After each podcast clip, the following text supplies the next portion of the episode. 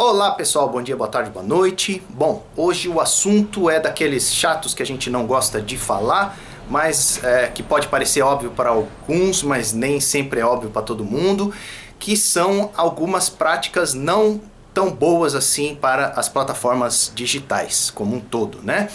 Então é o seguinte, é, eu já falei sobre isso num, num vídeo, num, num áudio anterior, tá? E eu queria só complementar sobre um assunto. O que, que acontece? É, voltando novamente à questão dos direitos autorais, principalmente direitos autorais, direitos de compositor, né? Que que, é, o que, que a gente tem observado? É, muitos artistas, eles, por exemplo, eles gravam no estúdio músicas é, originais, tá, com licença de compositor, tudo e distribuem nas plataformas.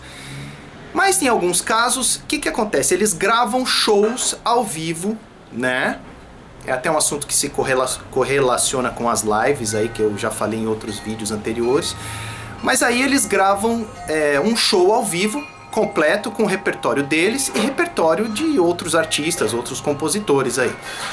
Na hora de gravar, tá, ele quer ter um material para fazer divulgação do trabalho dele, sem problema nenhum, segue em frente, né?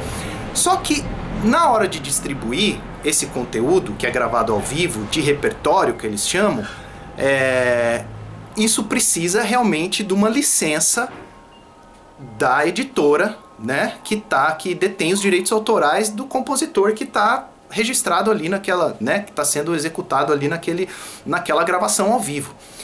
Porque quando a distribuição, é, quando envolve a distribuição, vai envolver receita né, das vendas daquele fonograma, né, que está sendo reproduzido em todas as plataformas.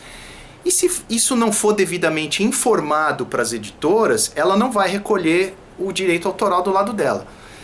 E para ela recolher, o, o, o, correto sempre é o artista, empresário, produtor, etc., solicitar liberações do lado da editora.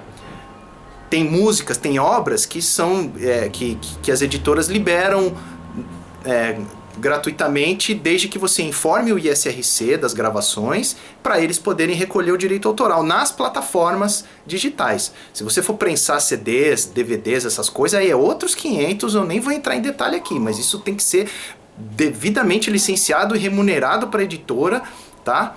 Então, quando é plataforma digital, alguns casos as obras estão liberadas nesse, nesse veja bem, não estão liberadas.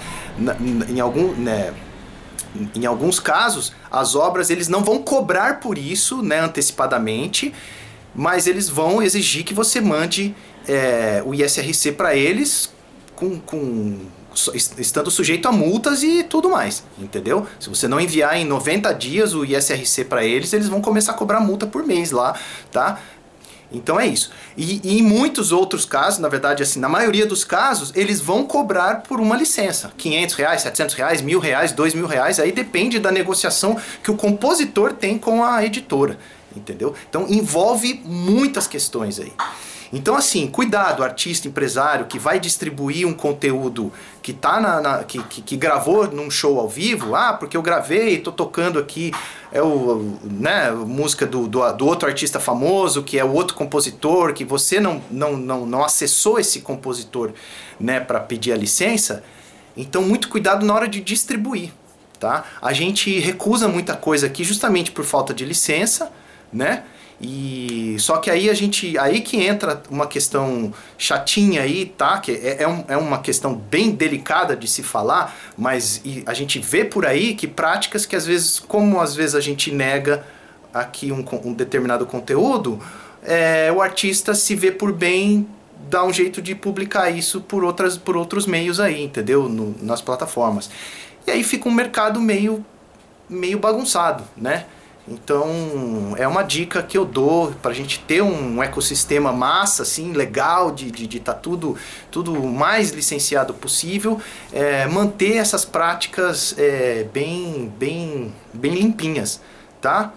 Então é isso, por hoje é isso, obrigado, é, acessem lá os, os, os podcasts no Spotify e na Apple Music, tá? Do Nelson, e, e inscreva no canal aqui, ativa o sininho para receber as notificações e vamos nessa. Valeu!